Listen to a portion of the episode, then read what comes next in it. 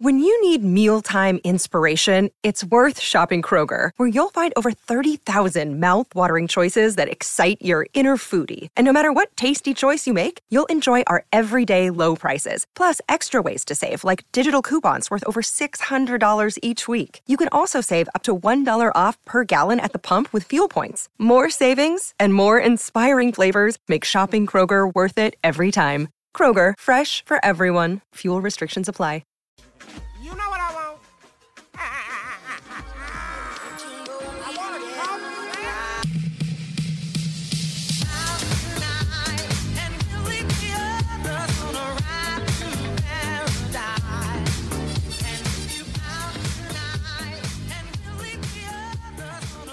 Everybody, welcome to the Rapcast. I'm Samson Folk. Whether you're on the podcast channel or the YouTube channel, welcome.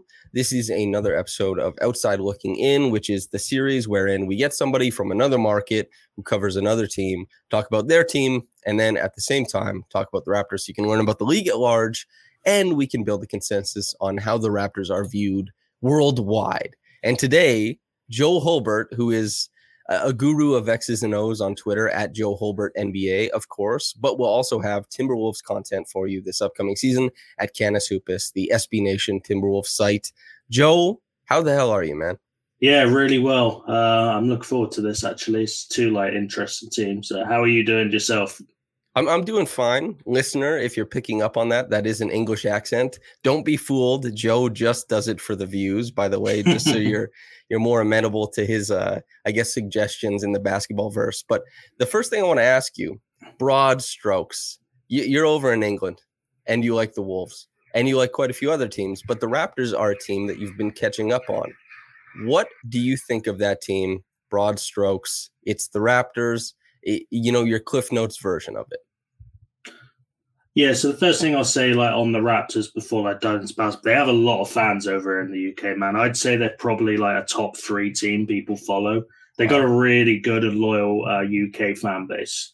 So you like they're they're usually picked for like uh, games that are on TV because they know that some of the fiends like myself, but all the Raptors fans will stay up and watch it, whereas they won't for other teams. Um, with regards to the team, like the main thing I love about the Raptors, and this is something that I kind of noticed a lot of um, when I sort of took a little bit of time away at times this year, was like a lot of teams in the NBA were kind of doing the same thing. It was like they're going to switch hunt in the first five seconds of the shot clock, and then it's just kind of go to work.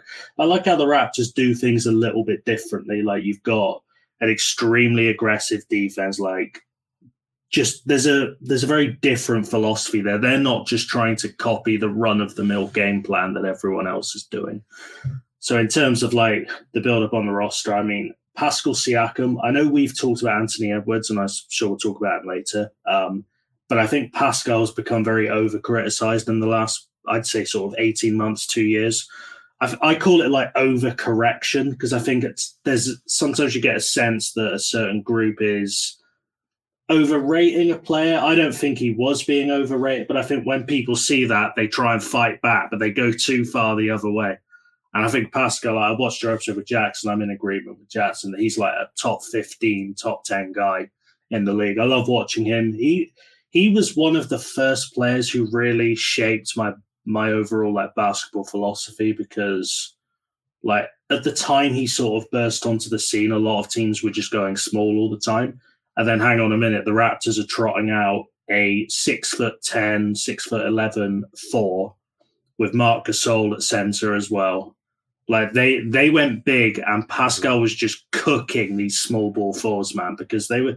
It wasn't even just in the post; like they just could not deal with him. And I thought he was a very unique kind of chess piece, which is that's the main thing I've loved about the Raptors the chess aspect definitely. I should have i should bring louis zatzman on. He's i did minute basketball with him and we man he loves chess as well. There's actually an interesting correlation between a lot of people on nba twitter who have very niche interests in in teams and stuff like that also being extremely good at chess. Mind you chess is a really popular game so maybe it's it's not that in, insane but okay so pascal siakam helps form your idea of basketball and kind of understanding it through a certain lens. Uh, OG Anunoby, I guess I'd ask because he's a guy who sometimes has a British accent when he's in the UK being interviewed and stuff like that. It comes out. Then he doesn't have it when he's in America or Canada. But a guy like a countryman, technically, what are your thoughts on OG Anunoby? You know what? He's done a lot to sort of. He's partially, I think, the reason that there are a lot of Raptors fans in the UK. Because, like, when I first started getting into the NBA in 2011, the first thing I did as a Brit looking at American sport, I said, well, who who are the British players in the NBA? And at the time, there were two. It was Luol Deng Mm-hmm. and Joel Freeland, who used to play for the Portland Trailblazers. Um, and I think like the, the job he's done to grow the game in this country is just amazing. Um, and he fits into that sort of unique philosophy that I told you about. But like he's he always comes across very well when he's interviewed about the game in the UK. There's like there's other athletes in different sports who they almost get a little bit offended if you try and ask them about the growth of the game in the UK. Um, when like it, it's a big part of it because it's it's a very niche interest and there's a lot of people because like over here right if you're growing up you're playing football or rugby or cricket right that those are your sports um and i think people who maybe are into basketball they'll look up to a guy like og and i think that's the side of the game that i i want to try and bring kind of more attention to because i think he is like he's an inspiration for a lot of these kids Actually, if we could take just a like a moment, we'll get to the Wolves right after this. But since we're you're in such a unique position as somebody who covers the NBA from the UK, where basketball is desperately trying to find its foothold there, and you're somebody who knows a lot about the game, if you could just walk me through kind of the growth you've seen in basketball, if any, over your time being interested in it over there. Yeah, so it's really it is definitely growing on a grassroots level. And what I mean by that is like 10 years ago, if I walked down a UK street, even in a busy city, because I kind of live in the suburbs, so people's interests are a bit more, you know, straight line. But if you you go into Bristol now, you're going to see um, you're going to see jerseys, hats, gear. You you've got people wearing some some some shoes as well. Like there's that.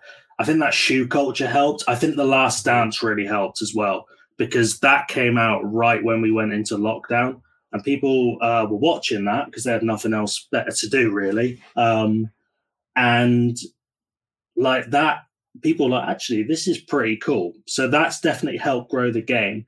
The problem we have in the uk actually getting people to play it is uh, it's a very complex problem that a lot of people have kind of picked up on but the government don't fund basketball at any level. So they'll fund things like dressage, or all that, all those like very even more niche sports because the dressage has its place, of course, but there's not like a national dressage league that's you know where players are earning two hundred million dollars in their contracts. Like it, it, it's kind of frustrating to me because the game has so much potential to grow further and people are enjoying it, but it's almost like the government aren't funding it. They're closing down uh, gyms. I think I've heard some stuff in London where they're actually like covering basketball hoops because they don't want people playing it. I don't quite know what the thinking there is, but it's like it is really nice to see it growing. Obviously, there's not a lot of people who are covering it. There's like there's Tom West who does a really good job uh, over at Liberty Ballers uh, Hugh Hopkins as well. There's like a couple of guys who really cover it, but it's it's been really nice to see it grow. But I think like I think the next step is getting people to play it, and that's that's, that's kind of where it gets a bit frustrating to me. That's tough, and especially since it's it's a complex game as well. There's a Yeah. lot of very really specific movements that you have to master to get good at basketball. But it And, gets you uh, good at other sports as well. You know, like a lot of my analysis, like I will, I mean, I'll be bringing football into it a bit later for one of my kind of uh, theories about schemes and stuff. It's like there are definitely similarities. And if you talk to a lot of high level athletes, they will watch, they will watch other sports. I mean, and coaches as well, like Pep Guardiola, when he was at Bayern Munich, because they have a basketball team, he was like fascinated by their basketball team because it taught him about it taught him about his own sport like there's so many it makes us better at other sports, but they're trying to hide it to fund the more middle class, upper class sports. It's definitely an issue. I was going to ask you because I talked about this with uh, the episode isn't released yet, but with Joe Viray, who covers the Warriors, you know, Blind Pig. Do you think that Blind Pig is from somebody who was watching soccer, like switch the play through ball type action and thought, let's just put that into basketball? Yeah, I do because one of the ways that through balls are freed up is to. I don't know the correct terminology, but the, a, a, lot of the ways you kind of free up a through ball is you actually have someone drop deep as the ball is being played. You'll see it a lot on set pieces as well, where like if there's a set piece from deep, someone will be stood like five yards offside and they'll drop back in. The defense like, what the hell? And then that kind of confuses them. So I definitely can see the influence there for sure, man. Okay, so dropping my fascination with the UK and how basketball are intertwined, the Wolves they trade for Rudy Gobert. They have D'Lo on the roster, who I think is probably largely underrated at this point in the NBA. They have yeah. Karl-Anthony Towns, an All NBA big man. They have Anthony Edwards, uh, the coolest athlete in the world, maybe just an awesome dude. And they have a bunch of other players some really interesting guys like Naz Reid and Jaylen Nowell, who I think, man, if they had bigger roles on other teams, maybe there's a route to like starter, high level starter careers for them. Who knows how it shakes out? But should we be looking at this Timberwolves team in that contender tier? I'm curious what you think about that. Yeah, this was of, of the sort of questions boys get. This was the toughest one to answer because, like, I'm not looking at them as a title contender, and I don't. I don't even know if Tim Connolly and Chris Finch are right now because I think they need some internal jumps. But like, I imagine we're approaching the preseason. People are going to be doing their predictions for the standings, who makes the conference finals. People even whack brackets out in September. You know what I mean? And like, I think it's at a point with the Wolves. Like, if someone puts them in the conference finals, I'm not going to argue with it. It's not where I would have it. Um, I think the the Espeted they have to win a first round series this year, barring like you know a horrific injury crisis or something. But like the we I spoken about the Raptors doing things unique. The reason I believe in this Wolves team is because I think they're playing in a way that I've not seen a big man pairing like this. To be quite honest, I know we've had the great big man duos of the past, but where I'm at with this team is like Rudy is He's a Hall of Fame defender, could win DPOY again. And then you've got KAT, who like KAT is the best shooting big man of all time. I know there's going to be people saying Dirk, but if you actually look at the numbers, it is KAT. And it, you know, it, it's a different game. KAT is definitely better off the movement as well. Um, obviously, Dirk was a greater player, but you, you, you know where I'm at with that. Like mm-hmm. the the way teams attacked, because when when I look at contenders, because I know I deep dive into the X's and O's quite a lot, but I kind of look at the absolute basic of kind of if this team does this coverage against your best lineup, what do you do? And the thing that killed the Wolves last year was that teams would send a double, a blitz, or whatever at KAT. And you know, I love Jared Vanderbilt, by the way. Um, he's he's incredible, but like he is a non-threat on offense. He's not got the best hands. If you double KAT in the low block, you, you can't help off of Rudy Gobert because he's seven foot and KAT, KAT KAT's a good passer. He's really improved that, and I think that's the best skill. So I look at this team and I just see an insane amount of potential in that what they're doing, other teams might not necessarily have the counters to, and other teams certainly won't be doing it because that big man pairing, though all of Gobert's offense is scheme generally, he's not really a post up guy or someone who's going to attack off the dribble that is a scary pairing for me. But the questions probably come more in, in the backcourt and people's evaluation of those guys. You bringing up the the passing, I think, is really interesting because KAT has frustrated people at times, for sure, on some of the reads he made, especially against heavy pressure. But also, he's been fantastical at times too, and just finding that consistent middle ground has been a huge part of his ascension. I'm also really interested about you know, Kyle Lowry, Raptors fans will be really familiar with seeing the ball squirt out of like a double or something. Maybe DeMar gets doubled on the block after posting up a, a small guard. if that ball comes to Kyle Lowry, as the defense attempts to catch up, some players kind of get into a reset because they can't make the read. They don't see where the defense is going. They can't find the guy. But Kyle Lowry was a player who could shift the defense back over to the strong side, or sorry, back over to the weak side, then find the duck in on the strong side. Like against these moving defenses, could find it. And D'Angelo Russell, I suspect, will be really, really great at not only directing the ball after it. You know, if he's above the break, it squirts out to him. Not only finding guys on the perimeter, but also that might be a laser beam of a lob to you know Rudy or something like that. I think there's a lot of potential. The the thing that would keep them from being contenders, though, limitations. I'm curious what you view those as. I think I think down the stretch, half court offense could be an issue. Like with this pairing, I'm more worried about the offense than the defense. And I think some of that, like I'll, I'll hold my hands up there, is like the way I view the game. I'm the type if I'm playing like out of the park and I've got my team second, fourth in runs and 30th in runs against, I'm like, oh, I need more offense, right? I, I definitely sway more towards that side, but I think like half court speed could be a problem for this team. Um, and I think that the key for me is finding the right third, sorry, finding the right fifth starter because there are a lot of options there, which is good. It's better to have that than no options. But obviously, you can have KAT, Gobert, Anthony Edwards, and D'Lo.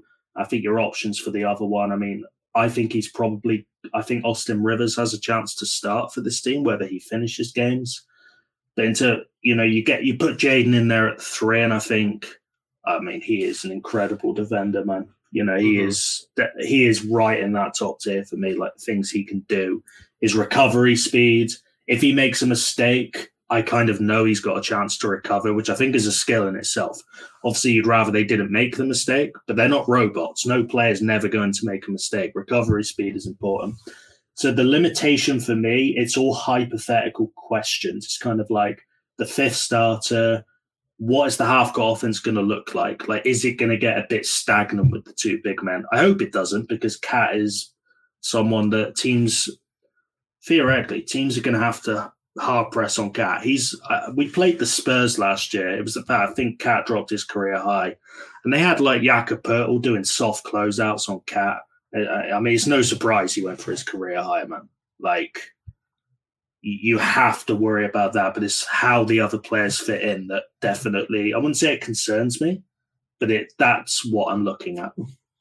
That yeah, that makes a lot of sense. I the Rivers point is not one I would have went to but especially since you added the caveat like not necessarily closing games i can see the wisdom in that especially just to get if if the simplicity of his skill set makes things run a bit smoother to start things out then i get that. But there's also that ceiling.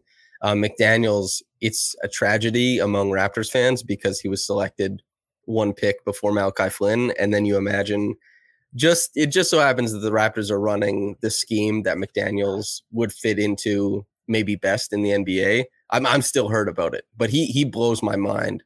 Uh, there's also some burgeoning on ball stuff um, and finishing stuff with McDaniel's that I'm interested in offensively, but yeah, it's not it's uh it's not as glove in hand, hand in glove. Jesus, it's not as hand in glove as maybe Rivers just because of skill set. That really interests me. The the interesting thing, so not only are you and Caitlin Cooper both, you know, very, very familiar with X, X's and O's and stuff like that. So you get to come and tell us about set actions on this on these episodes. But when I talked to Caitlin, we got to reference the Indiana Raptors. Nate Bjorkgren went to Indiana and took a large portion of the Raptors playbook with him. Chris Finch was an assistant coach with the Raptors for about half a season. They started running quite a few different, you know, variations of horns, some other sets that Chris Finch was you know, he wanted to run these. And so the Raptors and the Wolves share a portion of a playbook now. And so it's not the the Minnesota Raptors. We it doesn't have to be so Raptor centric. But I'm curious what overlap you see between the two teams. Yeah, that, that's a great question because like the, the thing with Finch is, he has coached on like he's been with like Alvin Gentry as well. I want to say he was on the Rockets uh, too. Like he's he's been around the block. The the main similarity I see uh, is definitely the defensive I guess versatility, aggressiveness. You could use either of those words. I think Finch is. It's hard to say because the Raptors have really drafted for Nurse's philosophy. I think, whereas the Wolves, they've kind of. This is now really their first settled roster, so it's going to be interesting what it looks like. But Finch and Nurse are both similar to me in the sense they think outside the box. I said earlier that they don't just run the same sets that the contenders run. They're like, no, they think outside the box, man. And I think, and on that defensive aggressiveness, like I think towards the end of the season, uh, the Wolves players were gassed from running those those blitzes because it's hard. It's really difficult. I will say we have a very deep roster this year. The Wolves, like there mm-hmm. are that will help a lot more, I think. But with regards to like Finchy, I think he's the best thing to happen to the Timberwolves for a very long time. He's very good. I think he learned off Nurse in the sense that like you have to be able to blitz your coverages. And I think as well, like I, I remember reading, I think it was Blake Murphy wrote a piece about how the Raptors allow corner threes on purpose. Am I right in that? I think. Uh, the, the, term is democratic rim protection, coined by our pal Hank Ward, wherein the Raptors pull off of the strong side corner to yeah. send more help at the rim and create higher pickup points for people who are driving. And they have the highest frequency of corner three pointers in the NBA by far. And and that's the thing for me. I think Finch and Nurse both accept that, like, with the modern NBA, with all the offensive greatness we have, you you you can't defend everything. I know we like to think we can, you kind of have to allow you have to allow something because these guys are so good. These coaches are so creative. They're watching film from you know Europe where a lot of these creative offensive concepts on like the basketball action dictionary. A lot of them originate from European basketball, man. Like there's so much you can do. And I think Finch is definitely like of that school where he's like, we need to mix things up we can't just because I know there is definitely an agenda against drop coverage on NBA Twitter, but I, I can tell you as a guy who's just watched the Charlotte Hornets back, knowing a trap is coming is arguably worse because teams against the Hornets, they they knew this trap was coming and they knew that if they just made a certain step back, they either had an open roller or they just throw a little pass to someone lifting from the corner. Like it's that defensive creativity and that defensive mix that I think I really like about Finch, and that's where I see the nurse influence. Uh, what the the point you make about drop salient over these past few years in the NBA, I have no idea. I think it's because people view the highest peak of basketball as not drop defense, so they think that just strive for the highest, but drop defense allows can allow for a very very strong defense and, you know, of course, every team that wins has to have scheme versatility, but the Lakers and the Bucks and the Raptors, three years in a row, all of those teams ran drop a, a large percentage of the mm-hmm. time. And it was really interesting to see during those years, everybody said drop doesn't work. And three champions in a row played an immense amount of drop.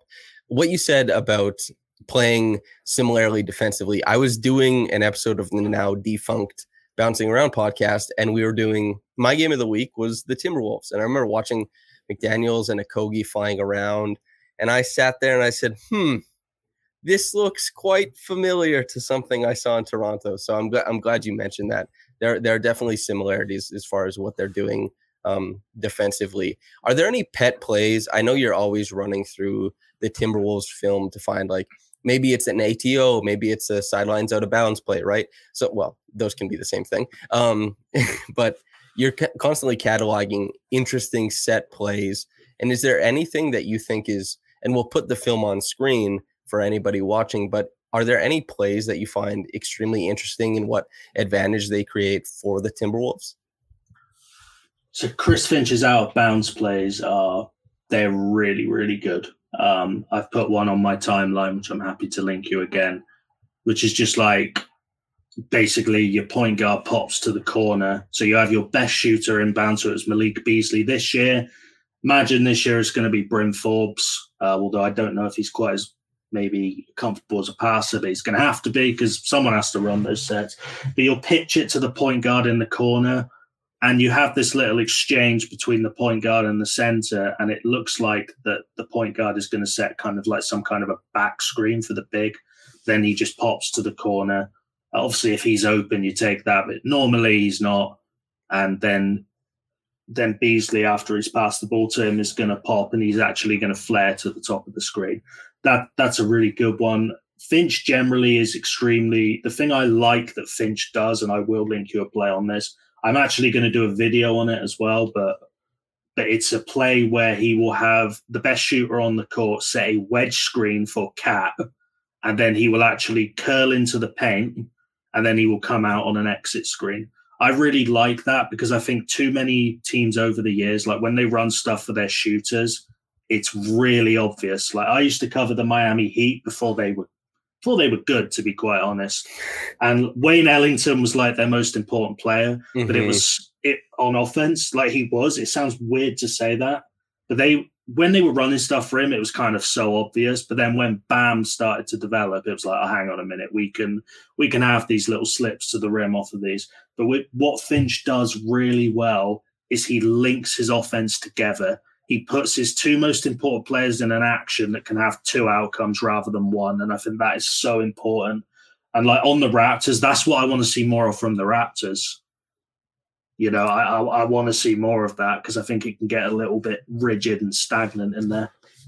That's it's such a great point. When and again, when I was doing that bouncing around episode, it's just something as simple as horns out that maybe it's a shot for Anthony Edwards, maybe he gets a, a closeout to attack, or you just filter into an ant plus KAT pick and roll. That's in the NBA, having incredibly potent two man actions is basically the lifeblood of most offenses. It's not yeah. always that simple, but having a two man action that can break the convention of defense is really great. And the the Wolves have that packaged in, especially as you know, as you say, like, is there a big man duo that's reminiscent of KAT and Rudy Gobert? The closest probably is like Dirk and Tyson Chandler, and even then, that's not close. That's like the foggiest idea of two silhouettes, you know.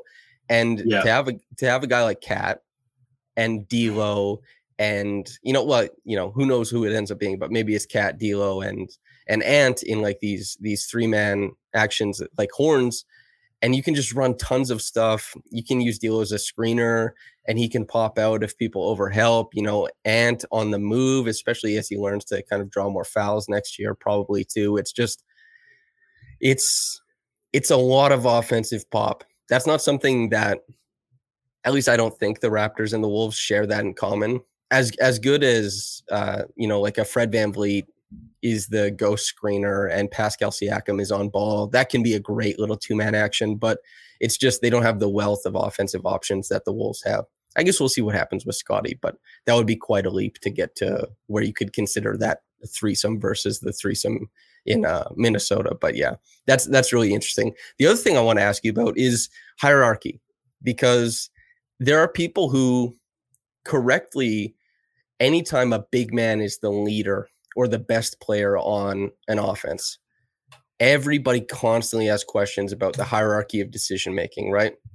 We've seen it discussed in many different dialogues across many different teams. And Karl-Anthony Towns, you know, with him being the focal point of an offense, since he's a big man, can get frozen out at times because just the conventions of the NBA, who handles the ball, how teams overload, you can freeze out a big man easier than you can freeze out a guard typically.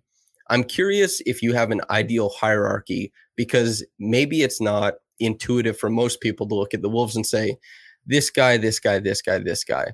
But if you believe in hierarchies, maybe you do, maybe you don't. What is the kind of situation you'd like to see play out in in the in Minnesota? If that question makes sense to you. No, it, no, it absolutely does, and yeah, it's generally like the reason a guard's harder to freeze out is because they're they're the ones who bring the ball up, you know, and it's especially with guys like Trae Young. Like the moment they cross half court, they're a threat. Like people are guarding Trae Young, honestly, even before he crosses half court, which is quite wild sometimes.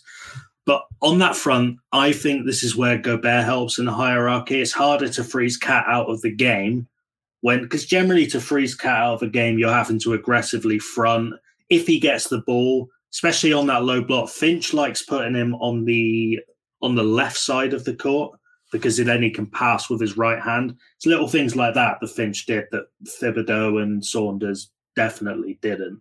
Um, but I think that's where Go helps because I know it's a little bit simplistic, but I think in terms of analyzing a hierarchy, I think it has to be quite simplistic.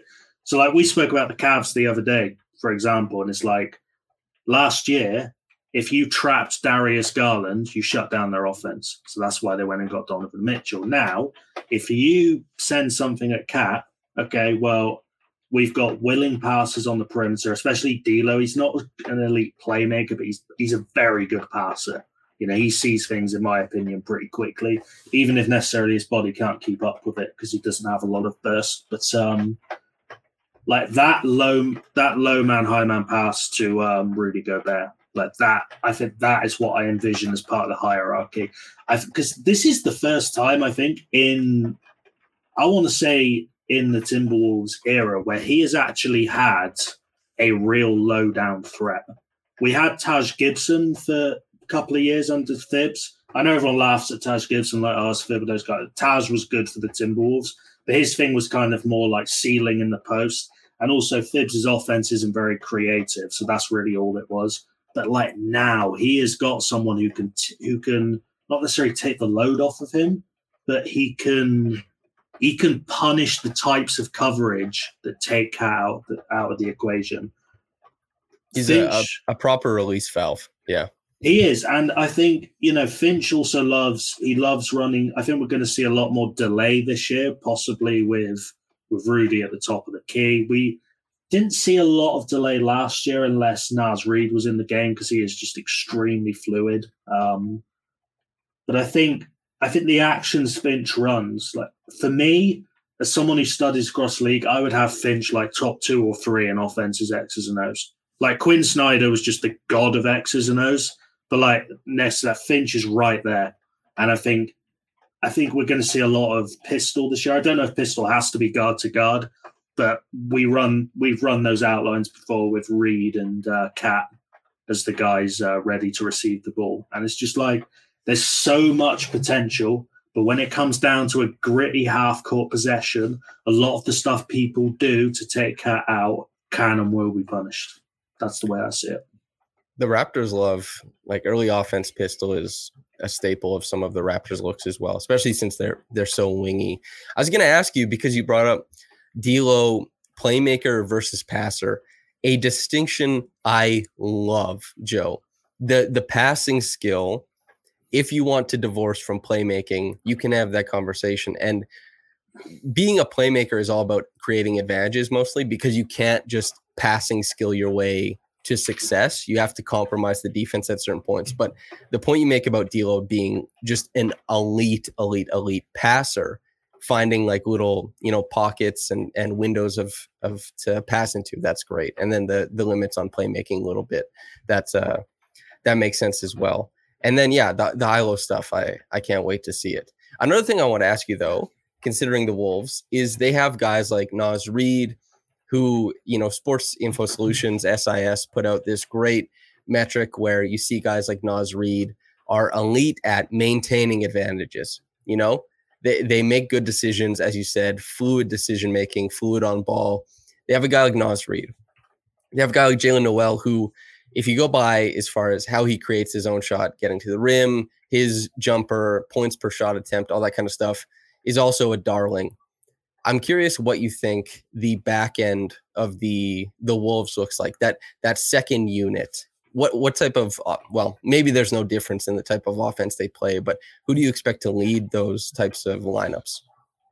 Yeah, the bench is going to be really nice. I I think like Nowell and McLaughlin are the first players I look. Like McLaughlin there, there was a period where Wolves fans like thought he was going to get cut. I, I didn't really understand it myself. Like he's not perfect, but he is a good backup guard. They they run him through the offense as well. They run him on a play called Spurs backdoor, which I believe it's usually out of a pistol alignment where he would just pitch it to KAT or Reid or whoever it is, someone with real offensive prowess, and he just cuts the rim, and it looks so simple. And I'm shouting on my TV, going, "How the hell does that work?" Because that's it's, it's just a guy moving to the rim. There's nothing creative, but like J Mac and Nowell, that that's a nice bench backcourt. You've got, I mean, the I looked at some of like Naz's lineup minutes, um, like his minutes last year. He didn't play a lot with KAT, but he did play a lot with Gobert. So like when I saw he wasn't playing with KAT, I was a little bit worried. Like, is he going to get frozen out? But I think the, the thing with Naz is that the reason I love that metric is because people would look at a Naz Reid, Jarred Vanderbilt pairing from last year and go, well, neither of them are great shooters. That's not going to work. But Naz, it, it's not that simple. Spacing is a continuous thing. And with how fluid and quick Naz Reid is, especially as a decision maker, like he's one of those that fits into the category. He may not make the right decision every time, but if he makes a wrong one, he's going to make it quickly. So the offense can flow back into something else, if that makes sense. Uh, he's just, I. W- it's a bit selfish of me because I feel bad that he's like the third center on this team. I think he's Mhm. good enough to start somewhere. I think he's a really fun player. I think he's brilliant. And then we got Taurean Prince, who I didn't love the signing, but he was relatively good last year. Austin Rivers as well. Kyle Anderson. Wow. Slow-mo, he's my God, great. I forgot him. yeah. He's That's bad. Yeah, he's probably going to be like the lead guy. I can't wait to see. I can't wait to see how Finch meshes him with the rest of the the starters. To be honest, like how's that? How's that going to look? Because you, I mean, you could theoretically play. I mean, I don't like to look at basketball as theoretical, but if we're talking about a lineup that like would would be fun to me, it would be like Ant, Slow Mo, Jaden, Rudy, and KAT. Like I know it's not the quickest lineup, but like the size, the passing, the playmaking, the things you can do with that. Like slow slow is going to be a dream player for Finch. I could see him using him as a lot as like a second screener, and then he he'll pop and flow into another action. I think that's something Finch really likes to do. hmm That's yeah, connective stuff. Slomo has been great everywhere, basically, especially with coaches that feel inclined to use him properly. He was a dream, man. In in with the Grizzlies, whether it was like linking up with Ja or linking up with Jonas when he was still there, there was just so much that they were able to do that I think was was awesome. Um, back to the Raptors though. We we've discussed a little bit about the Raptors, but mostly the the Wolves on this, which is good. There's you know 29 episodes for people to hear about the Raptors and only one about the Wolves. But I'm curious. We talked a little bit about OG, a little bit about Pascal, and the overall scheme play style that the Raptors are trying to achieve. But is there anything else among that team that interests you? I think the thing that interests me is like is when I watch this team, I like I find myself trying to solve the offensive scheme, and they they bring up a really in- interesting question for me. Is like because I'm I'm watching a lot of this film, and I've I've got all these plays in my head, and like I kind of think to myself, do these plays work without a roll man? That that's kind of what's been coming back to me. So I was thinking of delay, for example. Like Rick Carlisle for me is the delay king. Like he he I'm going to write one day. I'll write an article on delay and how everyone runs it. But a lot of the counters that Rick would run out of delay involve Dwight Powell, who Mhm. isn't. I mean, he's not great at anything else, but he's a great roll man. Okay, so like, I just look at this Raptors team and I'm like, I want to be critical at them for the for the X's and O's because it can be a little bit bland. There is some good stuff, like you'll know this play, but there's a play you run where you literally have three players stood on one side. Pascal brings the ball up and Fred VanVleet goes screens. I love that play. So there's like good stuff scattered in there, but I just find myself watching it like I want more. But it brings up the question how important is a roll man? Every team needs one because you get that rim pressure, that's how you set up things like Veer. But there's definitely more the Raptors could do. But like, I, I guess it's a question for you. Like, do, from that creativity perspective, do you put it on this? Do you put it on the staff? Like, is that something Raptors fans kind of say, "Oh, Nurse needs to do more," or is it a roster thing?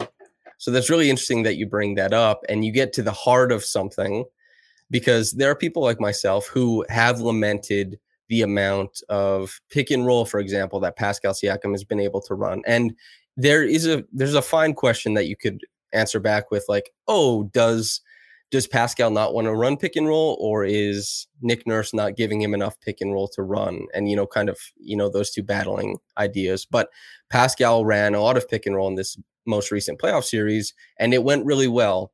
Another thing is that some people have been noticing, and I love the part about doing this series is that some people like yourself get to the heart of the issue after watching, you know, a few games or being from the outside looking in, right? And you said, what about a roller? And that is such a great question when you consider these Raptors because they don't have a roller. Thaddeus Young has had a lot of success as like a short roll king when we think back to those those Bulls teams where Thagic you know the Thagic stuff started coming along, and Boucher has some pop as an all the way to the bucket guy. Precious Achiuwa is really athletic and has pop too, but he doesn't have the pacing to maintain the pacing or the intention to maintain passing windows and all that kind of stuff. They don't have any roll gravity. Rarely can they ever get a tag. They cannot collapse the weak side. So the playmaking gets stagnated in a lot of ways and they have to reset and then work into the bully drives and stuff like that for a Scotty or a Pascal, maybe even an OG. They're very limited by the lack of a roller. I'm very glad you picked up on that. Does that mean that the staff has to find a way to make it work without a roller? I think that there's some. I, we talked about this with Caitlin Cooper about trying to imagine some new stuff they can do offensively, especially around their post ups. But I, I think that there's meat on the bone as far as how they can scheme, but I also think you bring up one of the man, this is at the heart of their half court issues, the lack of a roller. Koloko, you know, there's a there's a there's film of Fred Van VanVleet saying, Wow, I haven't had that in a long time after throwing a lob to Koloko at a Rico Hines run. There's, you know, he was, I think largely the consensus was that he struggled immensely at Summer League. Some of the Rico clips, he looks good. Me personally, I don't like doing the off-season tape analysis thing, so I need to see Koloko in preseason and then in the regular season before I say, "Hey, the the roll problem is solved." Because I talked to Zach Milner, who we both know, who watched like 92 Arizona games of Koloko, and he said rolling isn't a strength. So we're gonna see what happens with that, but you bring up the one of the biggest issues for sure. Very, very insightful.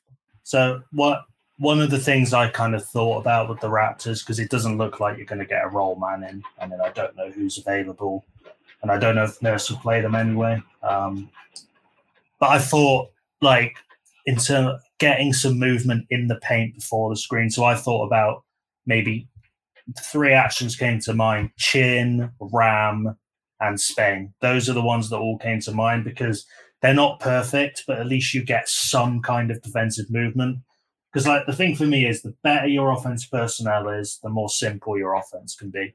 You know, like the Hawks, they don't run anything special. They just run a high pick and roll yeah. with Trae and Capela and shooters, and they were the best offense in the league last year.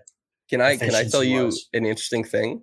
The drag screen with John Collins was the most efficient pick and roll for forever, and the second most efficient pick and roll was the screen with Capela.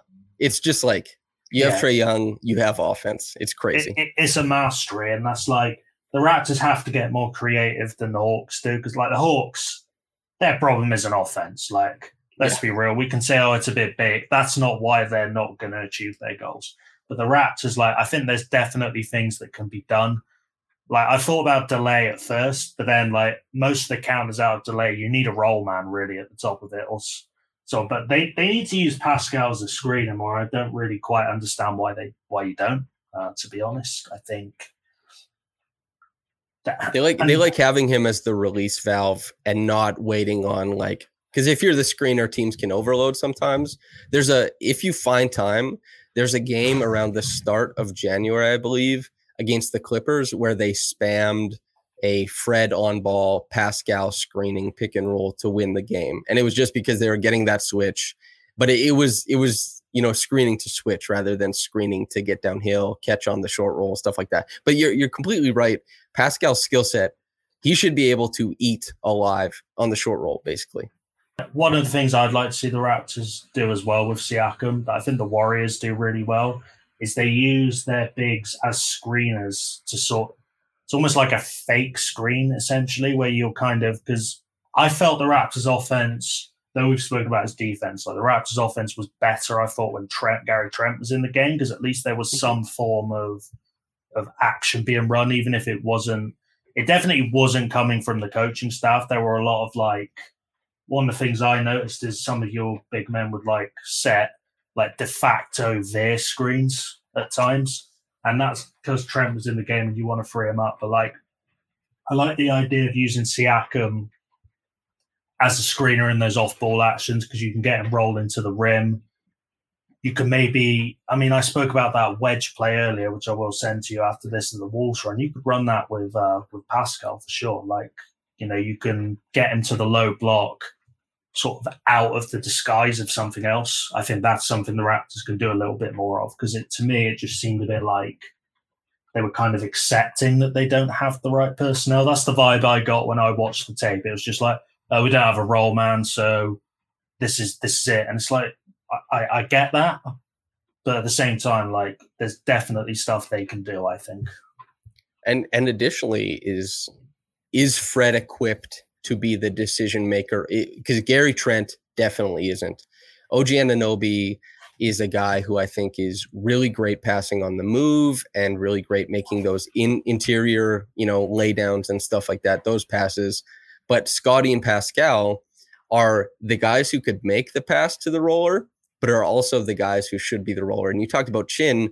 The Raptors have Horn's chin punch, which is basically they actually ran it a little bit with Precious and had some success. So good for Precious there. But Pascal and Scotty, they're alternating between being the passer and also being the guy who's kind of trudging into the paint to to kind of blow things up in there. So it's a very fragile offensive ecosystem. And like you said, Gary Trent, just because he's a shooter, can can make it work. But I think that's that's a great place to leave off as far as Raptors, Wolves. Is there anything regarding either team that you'd like to to sign off with so that the the listener knows maybe this extra nugget of info? Uh no, not the top The only thing I forgot to bring up earlier is because I was said I was going to bring up football as well. Um, when I look at like defensive versatility, I think teams should use drop defense.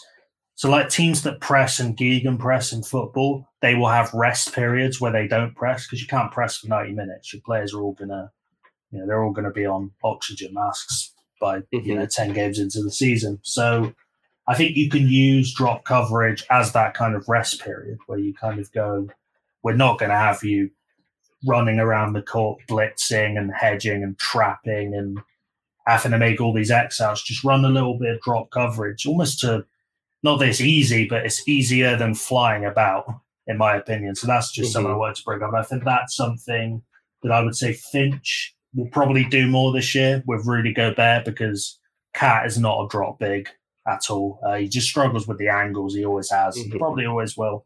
But I think that that was the only other thing I really want to bring up. It's like you can use drop is extremely valuable because it you can use it for that for that purpose as well.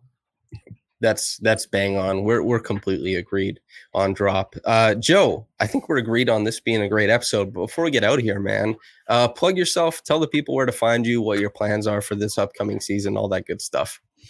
Yes, my at is uh, Joe Hulbert NBA. Um, I'm going to be covering the Wolves, possibly another team as well, but uh, kind of waiting and seeing on that.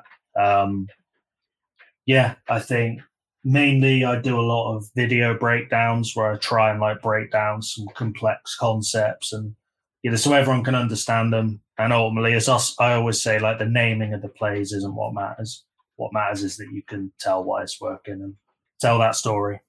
Mm-hmm uh, picking up advantage is more important than knowing play types. But knowing play types, if you're a guy like Bowser to Bowser or you're a coach, it helps, uh, I guess, communicate things in that realm. But yeah. if you're a basketball fan and you notice what's creating advantage, it's not important that you know what it's called. It's just important that you notice it. So, uh, Joe, thank you very much for coming on, man. It's been an absolute pleasure. No problem. Thank you for having me on. Yeah, man. And listener, viewer, whichever it is, if you're on YouTube, I guess like the video. That helps. If you're on the podcast channel, enjoy the rest of your day. Uh, yeah, we're going to get out of here. More of these episodes coming soon. Hope you enjoyed this one, learned a lot about the Wolves, maybe something about the Raptors as well. So take care out there, and we'll see you.